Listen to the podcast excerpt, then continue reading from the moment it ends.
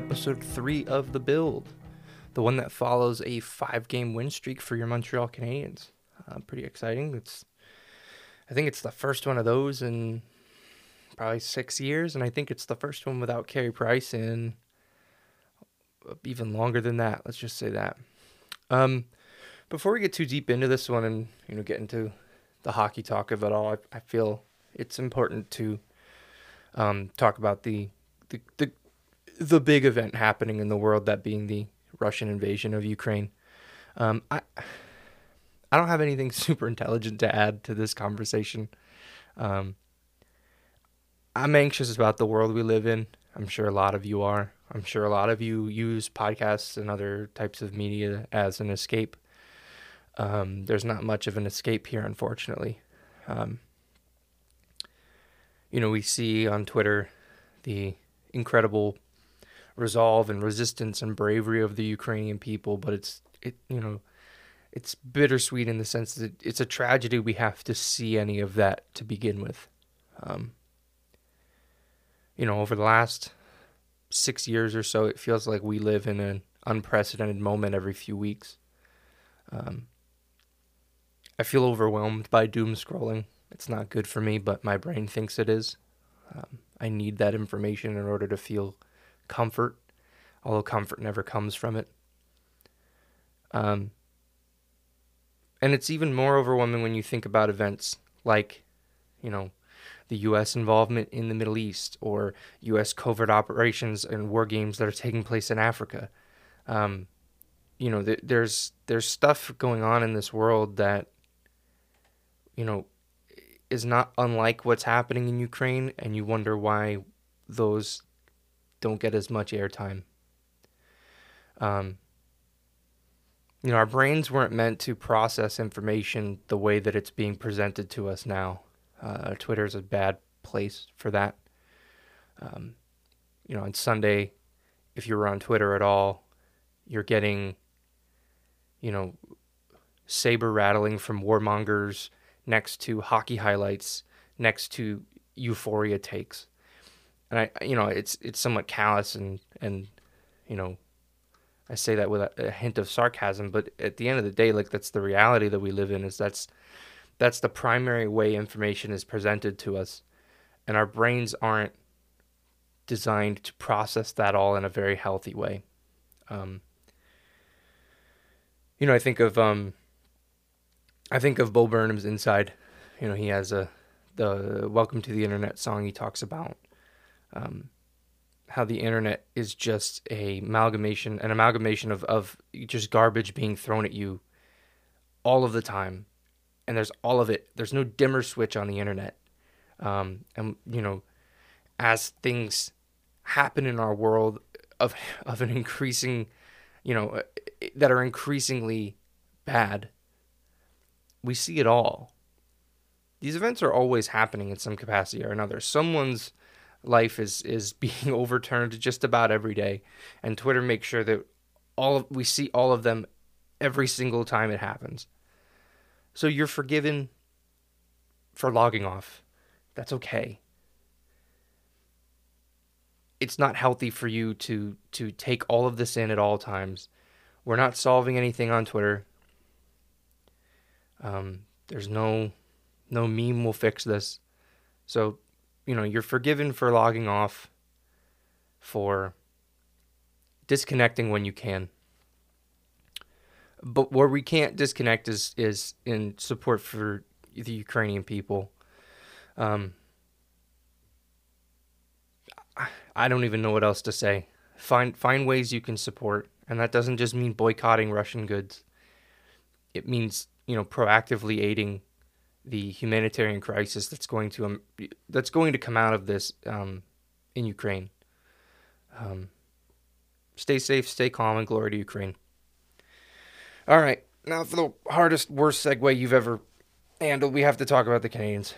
Um, I'm gonna shake that awkwardness off. If I had a soundboard, I'd probably play some joke just to hammer home the how awkward this is going to be. But such is life. Um, if you listen to the first two episodes of the build, um, You know, this episode was supposed to be about coaching, and by the title and by the fact that I just used the word was, you now understand that this episode is not going to be about coaching. At least not entirely. There's a, there's small bits and pieces of it, um, but it's not. I wanted to focus on, you know, the things that Dom Ducharme did, um, maybe even the things that that Claude Julien did, and then you know sort of pick up on what Martin St. Louis is doing now and see you know what's different. The only problem is I don't know anything about that stuff. Um, and I promised you guys in the first episode that with things like prospects or other things that I don't know about, I'm not going to sit here and tell you that I know about these things or pretend I do. I'm going to do research on stuff that I think is interesting. I'm going to research, I'm going to find places and people that I trust to do research on those topics. Um, I didn't have time this week. I'm sure you can all understand the concept of this week running out of time. Um, so for now, I put together some some topics that I wanted to talk about, just sort of a a grab bag of things um, that I thought were interesting this week. And it's funny, right before I started recording, um, or I should say, just at some point on Monday, um, something reminded me of a point I made in last week's episode. Um, I talked a little bit about leaks and you know, a, a leak coming from the organization or, you know, a leak of some impending move, oftentimes that's a sign that the the player has been notified of the change.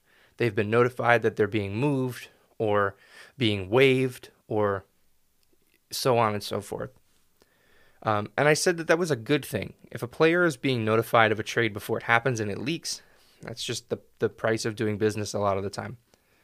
Um, the Edmonton Oilers apparently do not agree um, because allegedly, or I shouldn't even say allegedly, um, today Brendan Perlini of the Edmonton Oilers was placed on waivers and he found out because his mom saw it on Twitter and told him about it.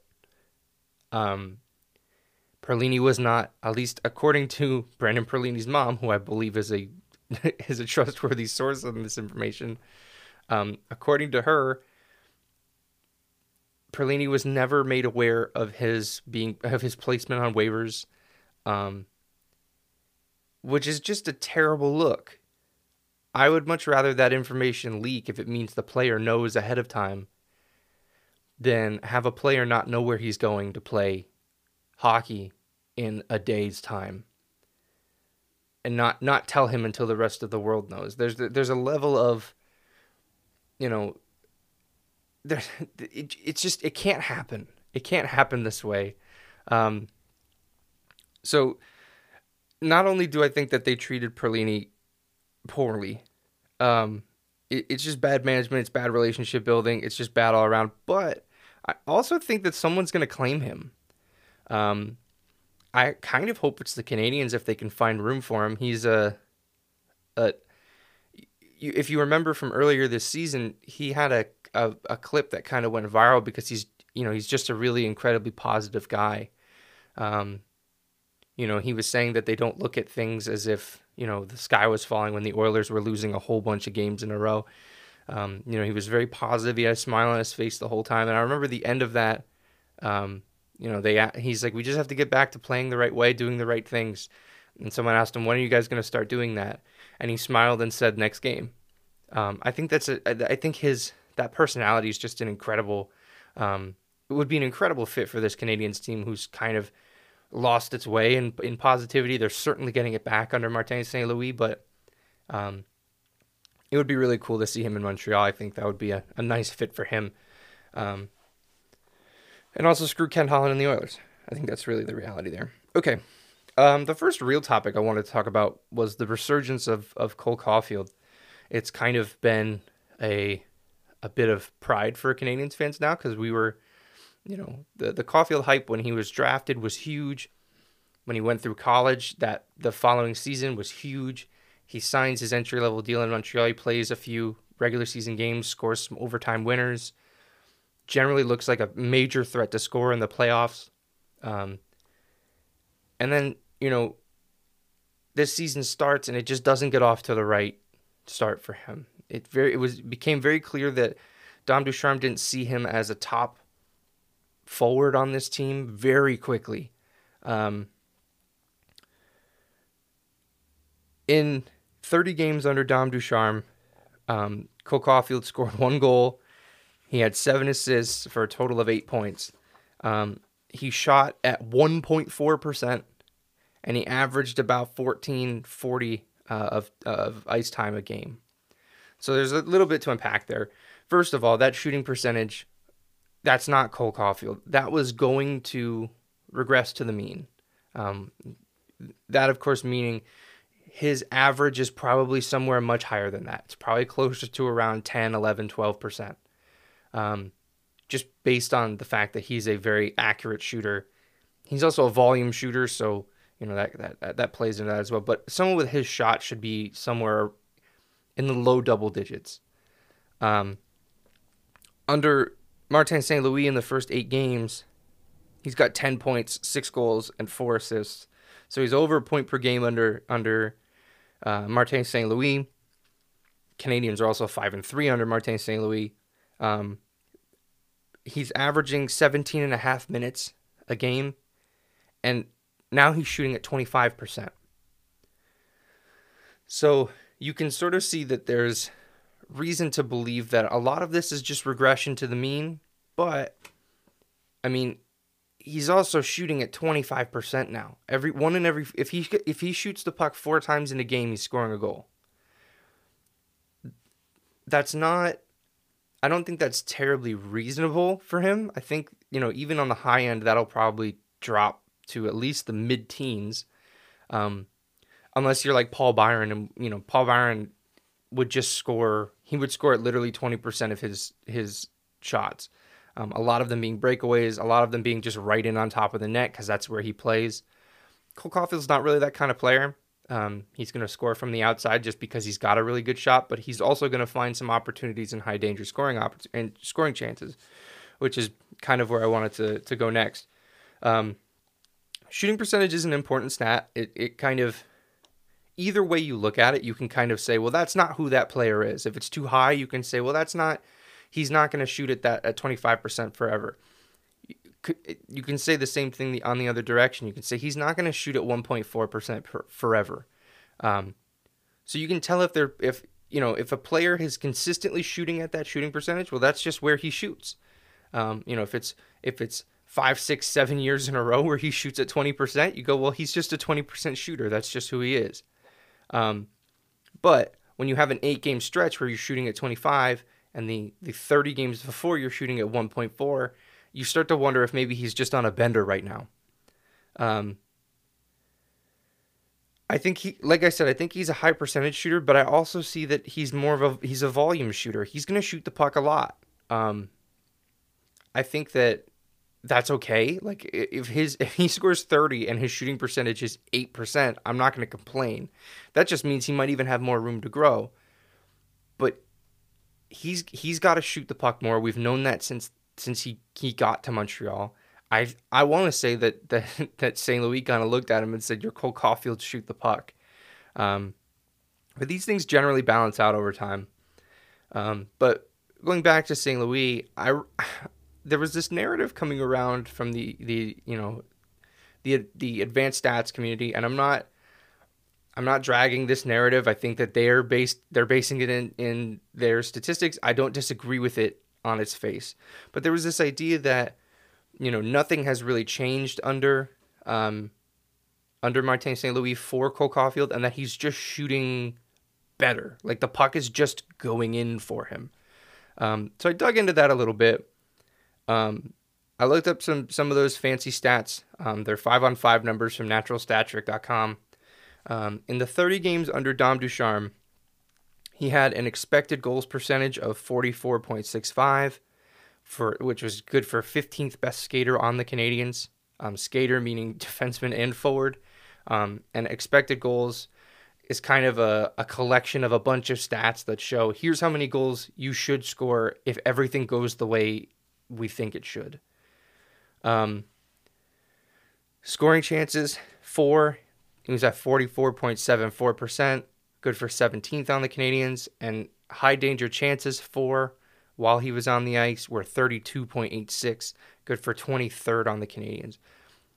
So you're seeing a Cole Caufield who is every time that he is on the ice, the Canadiens are getting less of each of those categories. They're getting fewer expected goals, they're getting fewer scoring chances, they're getting fewer high danger chances.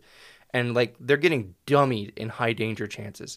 That's, you know, if you're getting 32.86 of the percent of the high danger chances, your opponent is getting 67% of them. You're getting a third of them.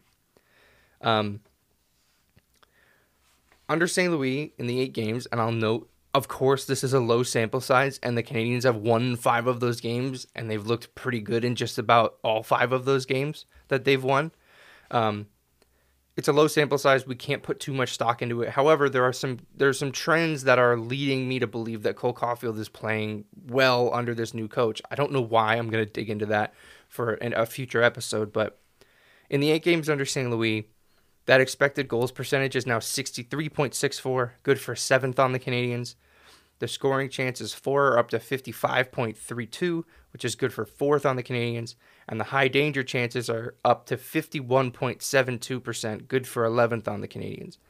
So he's up in every category. He's over 50% in every category, which means he's outplaying the other, or he's at least out chancing and out expected goalsing the opposing team every time uh, when he's out on the ice.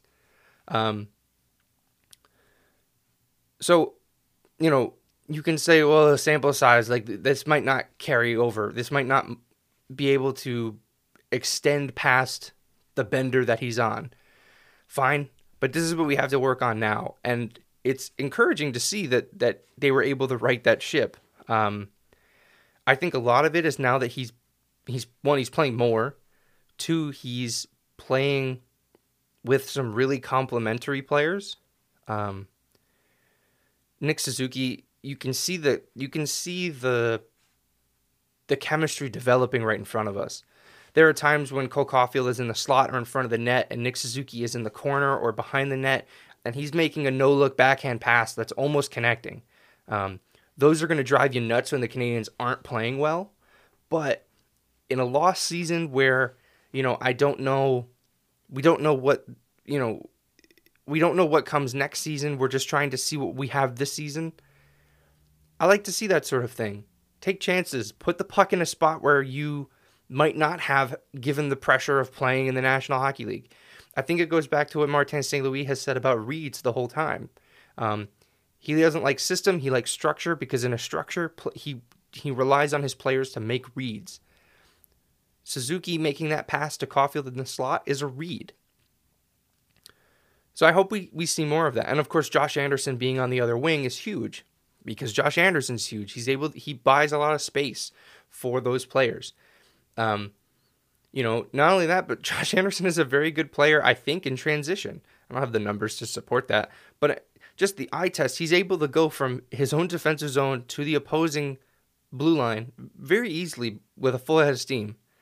Um, I'd like to see him pass a little bit more, just because I think a lot of time um, he kind of plays on an island. But it's a good fit. That's a very good line, and it gives you reason to keep Josh Anderson if you were looking for one. The one area of the, the Canadiens game that can improve, that might also improve Cole Caufield's you know outlook is they got to fix that power play.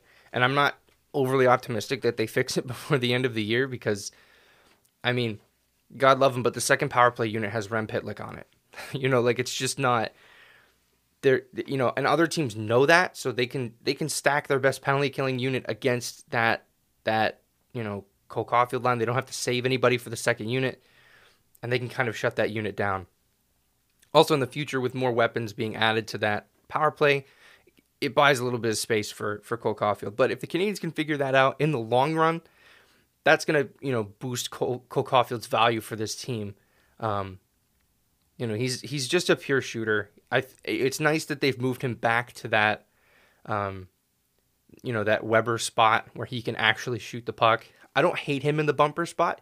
It might be a good change of scenery in the future if you've got him on the wall and you know everybody's shading over on him and he can't get open to just switch him, switch him and Suzuki and move him to the bumper, move Caufield into the bumper spot, it might cause a little bit of confusion.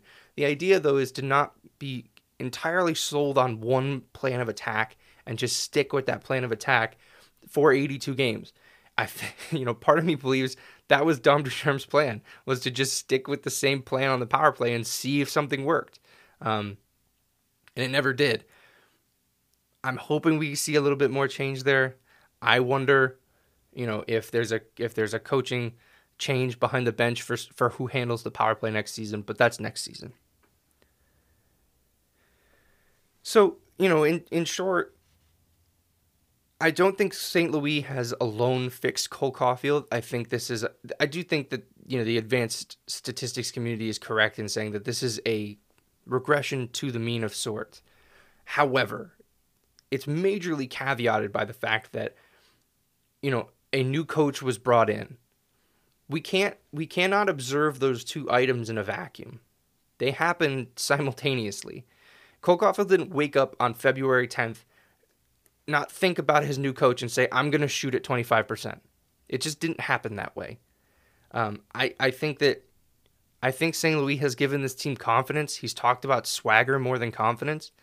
Cole Caufield is one of those guys that needs to play with swagger. Um, I think it's working. I'd like to see that development continue.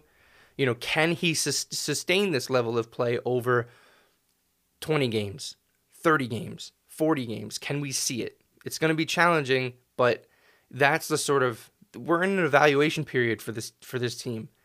Um, they're looking at what Cole Caufield can probably do, you know, going into next season. Um, and that's going to matter, you know, based on another topic that I have later on. Um, the second thing I want to talk about is something I, I asked on Twitter the other day, and I think a lot of people have the same question. Why is Ben Chiarot still playing?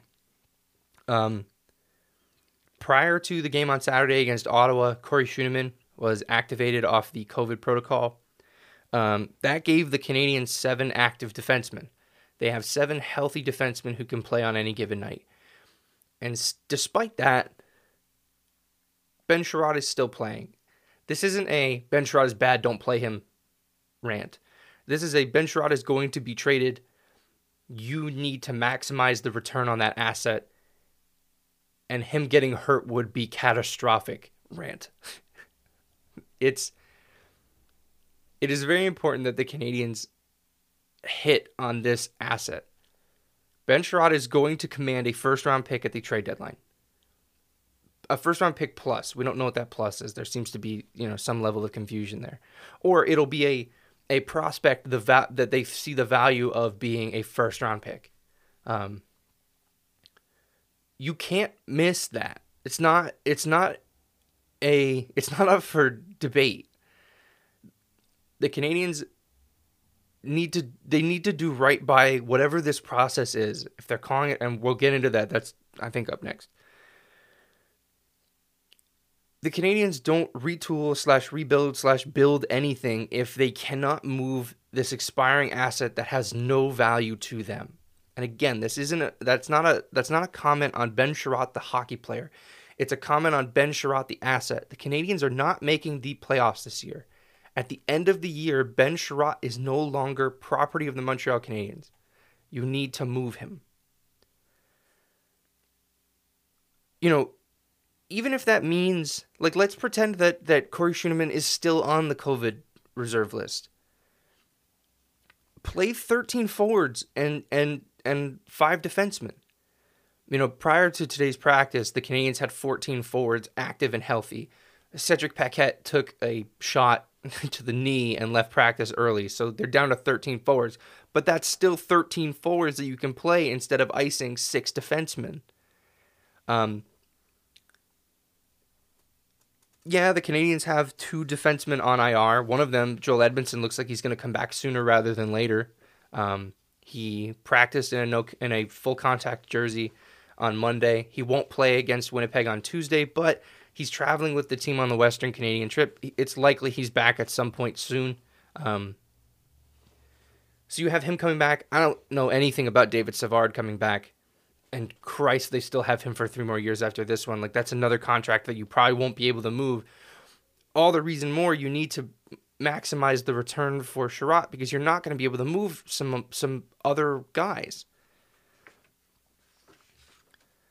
Um, and we already saw, we already had our mini panic about this when Chiarot, his ankle bent very the wrong way on February 12th against Columbus. He sat out a week. He was on the IR. Apparently, that hasn't damaged his trade deadline, but now we're three weeks out from the trade deadline. It's on March 21st. The bottom line is there's just no reason for Ben Chiarot to be playing in these games. Every team that is going to try to acquire him knows who Ben Chiarot is. They know the style of game that he plays. They know what they're willing to give up. They know what they're not willing to give up. Kent Hughes is just waiting for someone to finally make that that offer that puts it over the top. He'll get it. I'm not con- I'm not concerned that that the Canadiens aren't going to get a good offer. I'm just concerned that, you know, they they might try to overplay their hand here. It's cold and calculated, but it's the reality of being a general manager in this league that I think Kent Hughes is going to learn sooner rather than later. Bubble wrapping Ben Chiarot for the next 21 days, if you have to, is the just action. It's the right thing to do for this team. The trade's coming soon. The bottom line is that Hughes just needs to protect the asset and, by extension, the future of this hockey team um, you know, that first round pick or that first round pick level prospect that they get is going to be here much longer than Ben Chiarot is. So you need to move on from him. And with that, I think it's it's a an easy transition to, you know, looking not only at the UFAs because there are a few, and maybe I'll talk about those at a later date. But I was really intrigued by the restricted free agents that are left on this team. Um, most notably, Artturi Lehkonen, who I think the room is kind of split 50 50 on whether or not they think he's going to go. Um, but I wanted to go through them quickly and, and, you know, sort of gauge my level of comfort with them moving or staying and seeing kind of what I think is going to happen. I'll start with Rem Pitlick, who the Canadiens picked up for free on waivers. Um, I think he's the most interesting one in the bunch. Um, he's still this is his rookie season, which my friend Scott Matla from Locked On Canadiens mentioned. Um, you know, he, it's his rookie season. He's 24 years old. He's he's got 9 points in 17 games with the Canadiens. He was a free asset. I really wonder if they keep him. Um, you know, someone's got to play games for this team. Someone has to play a bottom six role for this team. I think he plays it well. Um, and again, he's a guy you got for free. Um, Montreal is likely a seller next season too, even if you you know you're going more with the retool aspect than a rebuild. They're still not competing next season, I don't think. Um, so you know you sign him to a year. I think that still keeps him under RFA. Um, and if you're a seller then, and maybe his value has gone up, you can move him then. But I kind of I, I would like to take a flyer on him and, and see him in a full season with the Canadiens and see what we have um, in Rem Pitlick. It's I, I, I personally think the Wild made a mistake getting rid of him. I think Rem Pitlick thinks that the Wild made a mistake getting rid of him. In his comments afterwards, where he said, "I, you know, I did everything they asked of me," um, and you know, he's he's not a he's not a bad hockey player. I, I kind of like the game that Rem Pitlick plays. It's very Paul Byron esque. Um, even though the 32 on the back of his jersey reminds me of Brian Flynn, only left handed. Um, so I, I wouldn't be shocked or upset if he were traded. Um, you know, but you're not leaving any value on the table by keeping him, I think. So for me, it could go either way. I'm not, I wouldn't be upset if he's gone, but again, would understand that's just the business. And you'd be turning a waiver asset into, you know, an, an asset you acquired on waivers for nothing into a tangible asset that you can use at the draft. Um, I'll do Artturi Lehkonen next. I've liked Artturi Lehkonen for a really long time. Um, when he was a rookie, I was clamoring for him to be on the, the roster when he, you know, in that, that training camp. Um, he had a fantastic rookie season. I think he had 18 goals. Um, he suffered, I think, some back injuries that have kind of limited his ability to shoot. Um, he's a pesky, pesky forward. Um, he's the kind of guy that I think a lot of teams would hate playing against in the playoffs because he just always seems to be lurking around in the offensive zone on the forecheck. Um, he's a really, really valuable piece for these for the Canadiens if they keep him or if they trade him. But I I do think he's going to get paid this summer. I do think someone's going to give him a you know a three and a half million dollar contract over three years.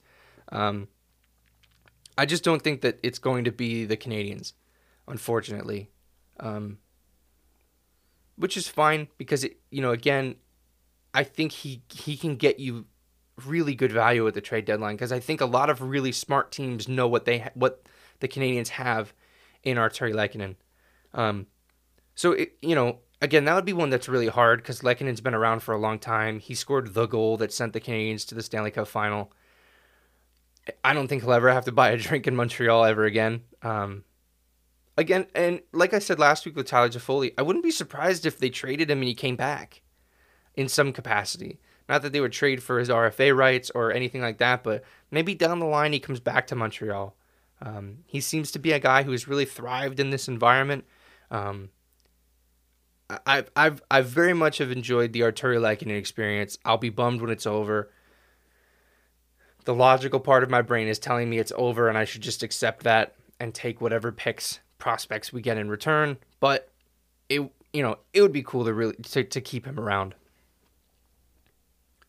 And I do think he'd be worth more in a trade than he would be on this team over the next X number of seasons. Um, just because I think teams are going to be desperate looking for a forward like him. I think um, I think Frank Seravalli reported a few weeks ago that teams are begging the Canadiens for Artturi Lehkonen. So we'll see what's going on there. Uh, Michael Pezzetta is an interesting one, um, just because I don't think I have a strong opinion either way. If a team steps up and says, "I'll give you a fourth round draft pick for Michael Pezzetta," you probably do it.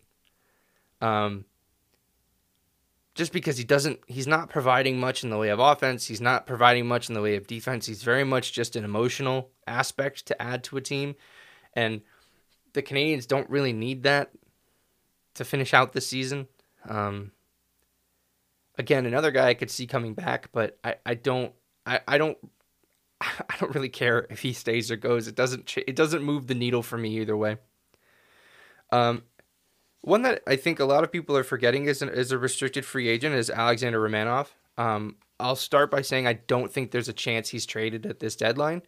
Um, I'd truly, truly be shocked.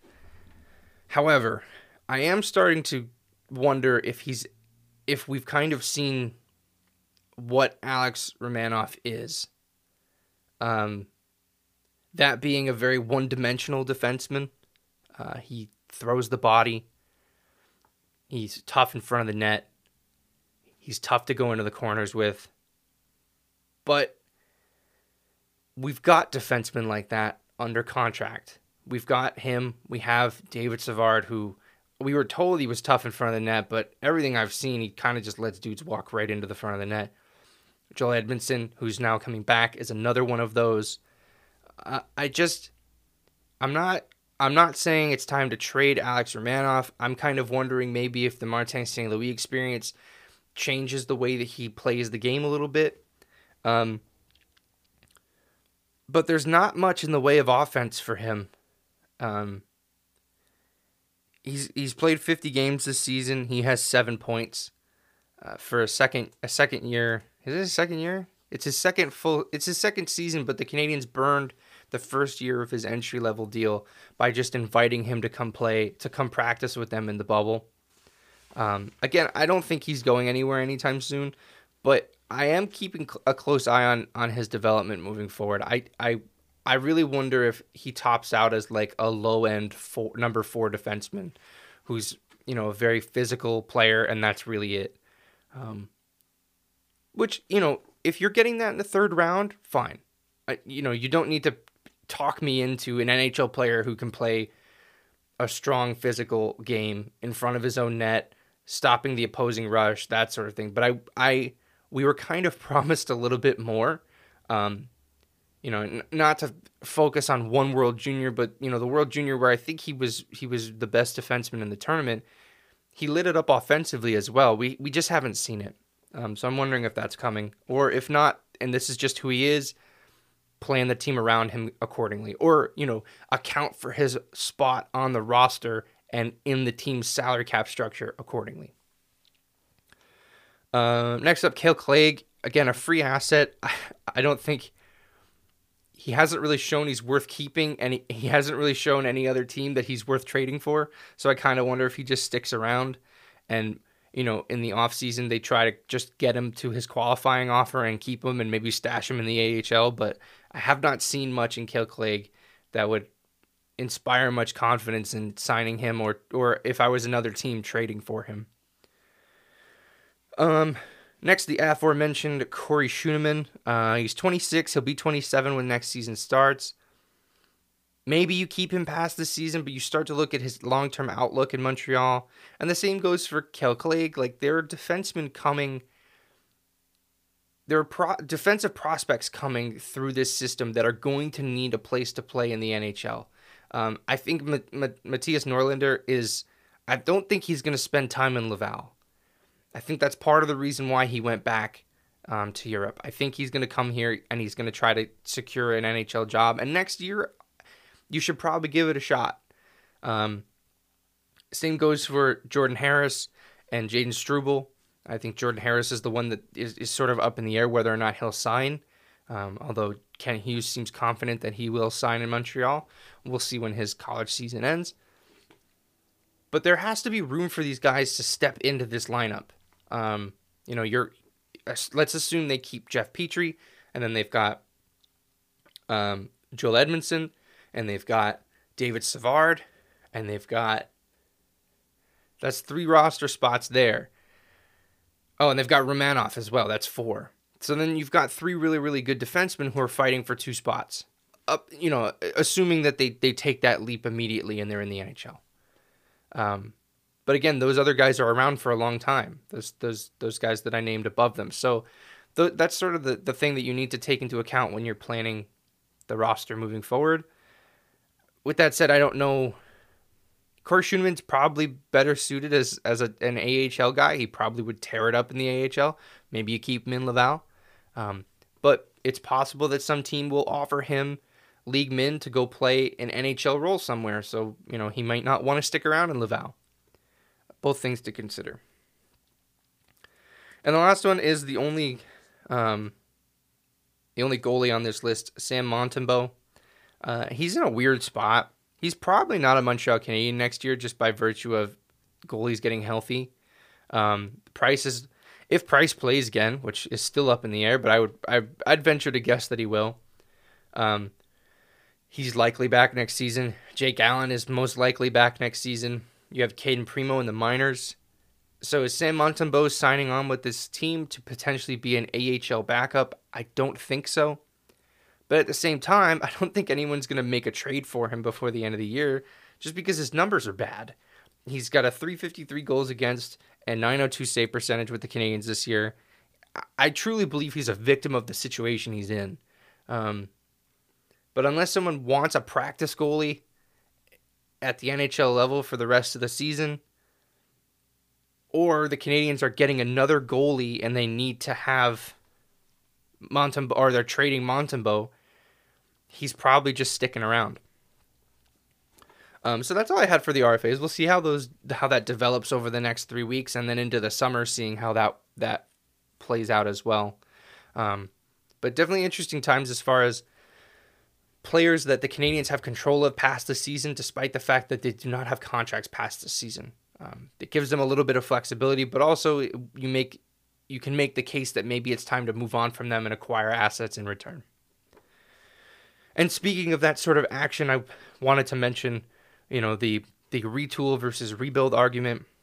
Um, I don't normally listen to Tony Marinaro. However, on his podcast, he had um, Pierre LeBrun on to talk about you know the state of the Canadiens and what's coming next.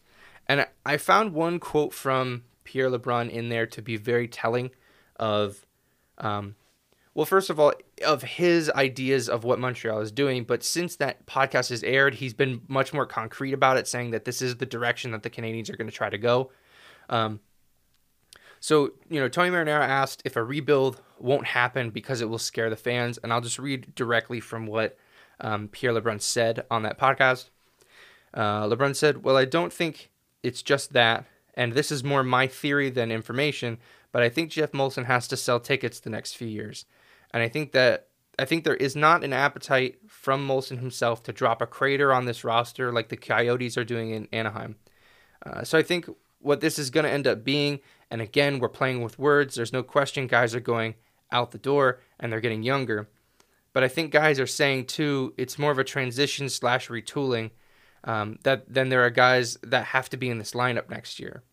The Montreal Canadiens have a business to run. That's my opinion. I could be wrong, but let's revisit in a year. He's since kind of doubled down on that by saying that you know the Canadiens are going to try to sign free agents. They're going to be active in the free agent pool. At least that's again his best information that he has. So first my first thought of this was that I'm so increasingly frustrated with the way that this uh, team slash market slash media landscape attacks the idea of the rebuild.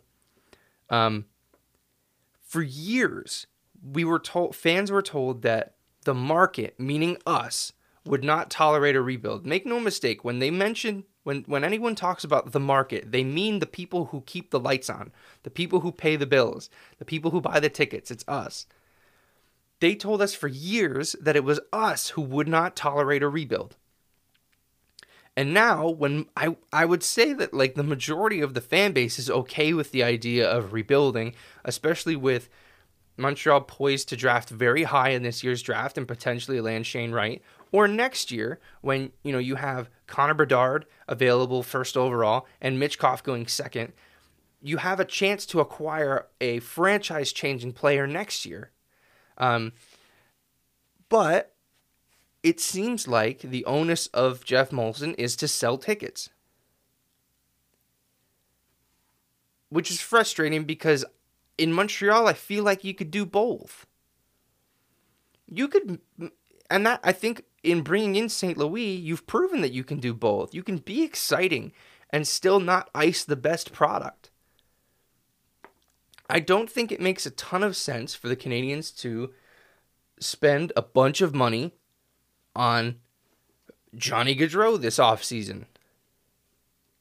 Because I don't think they're a Johnny Gaudreau away from being any closer to winning a Stanley Cup.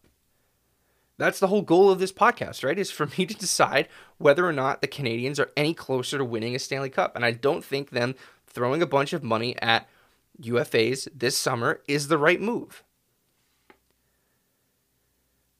Nor do I think it's going to sell any more tickets. The Canadiens are always going to sell tickets.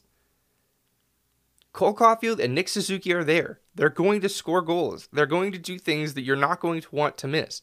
That's how you sell tickets. Is by telling people these this is the future of the Montreal Canadiens. You're watching it right in front of you. And that's why you get Mattias Norlinder into the lineup next year. And you make sure you sign Jordan Harris. And you get Jayden Struble. And you get all these guys in the lineup and you say, look, it's here. We're building it now. Come watch it. Be a part of it.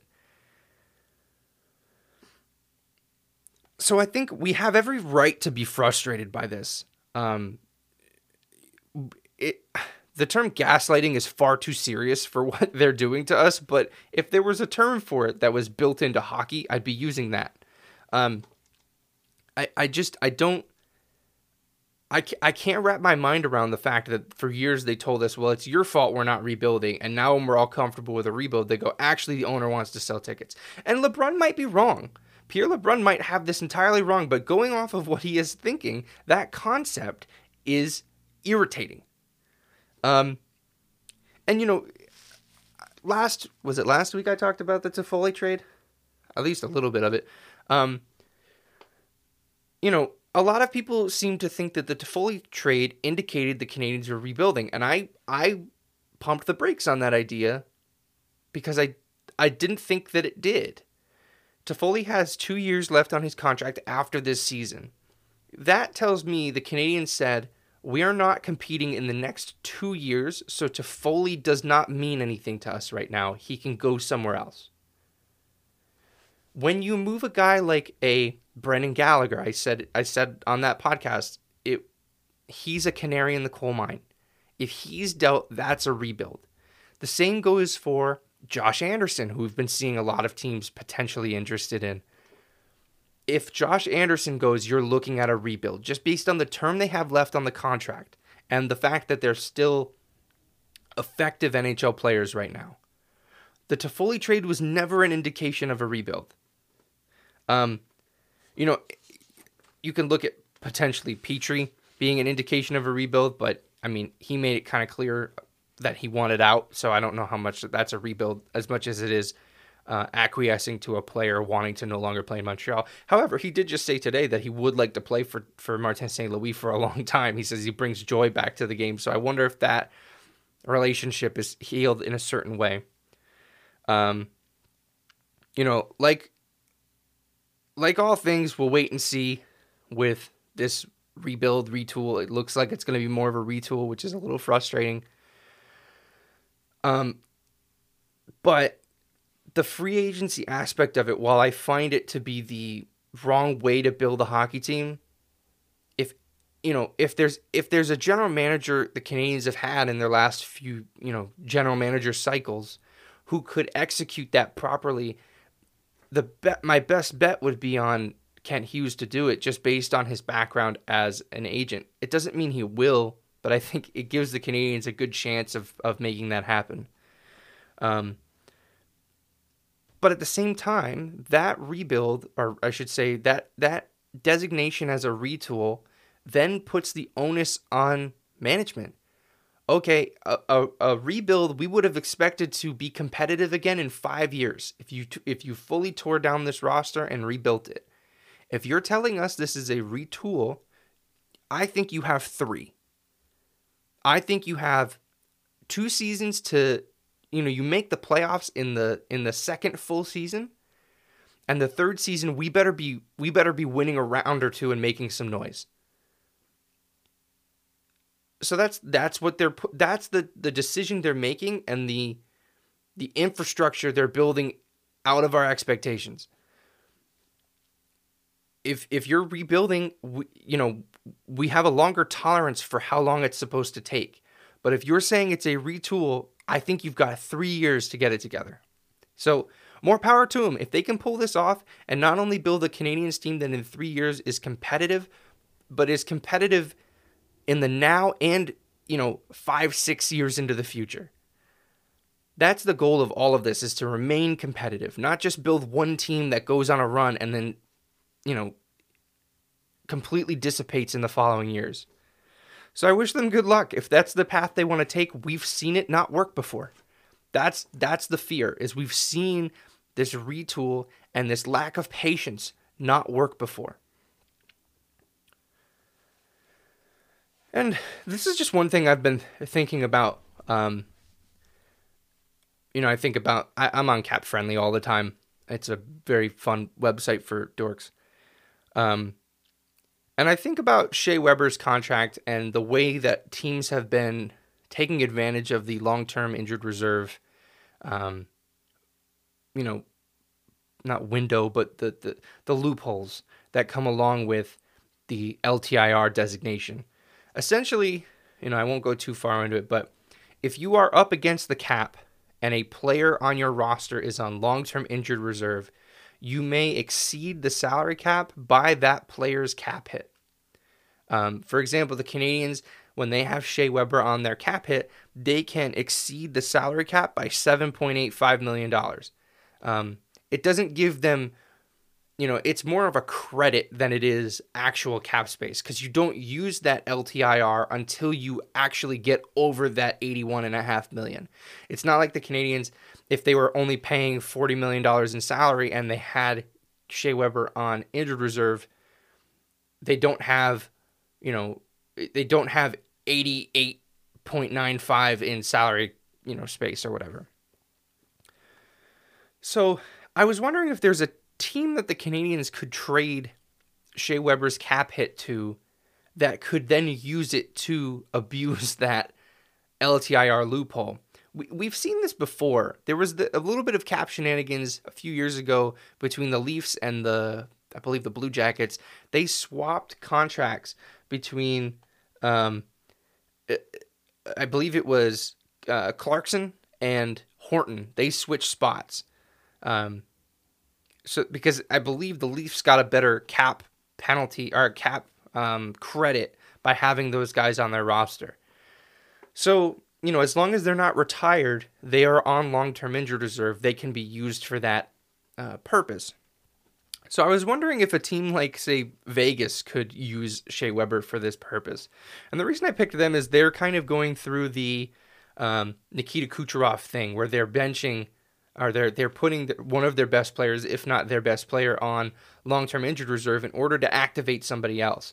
And that, of course, being Mark Stone, who's on the LTIR. I think he has a back problem, is what they're saying.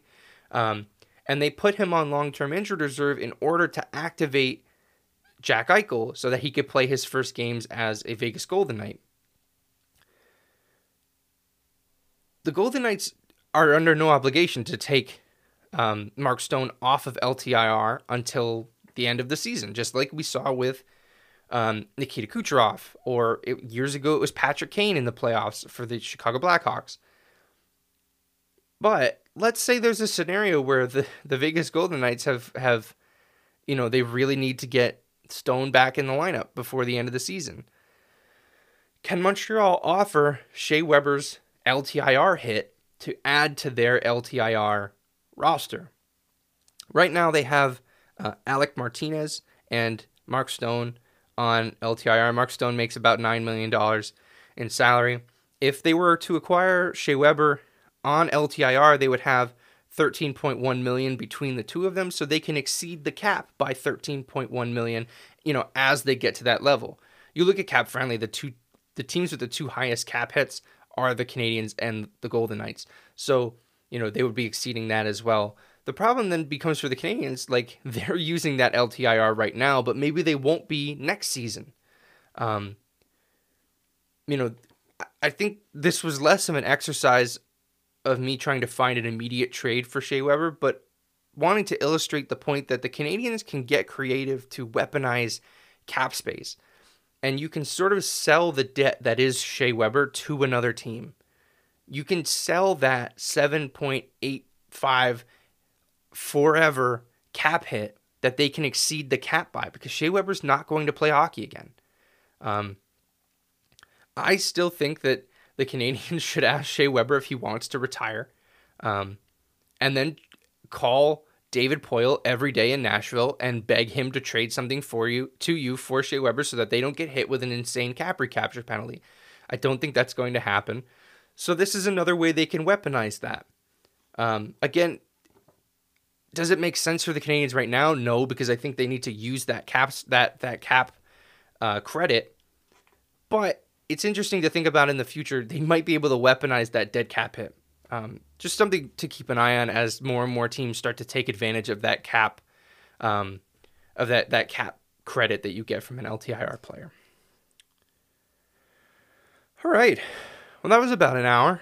Um, if if you've listened all the way through this episode or this one and episode two and episode one, thanks for listening. I really appreciate it. It's really just me and my attic um, talking to myself for an hour. And if you're along for the ride, I really appreciate it. Uh, if you like the show, consider sharing it. Um, I'd really appreciate it.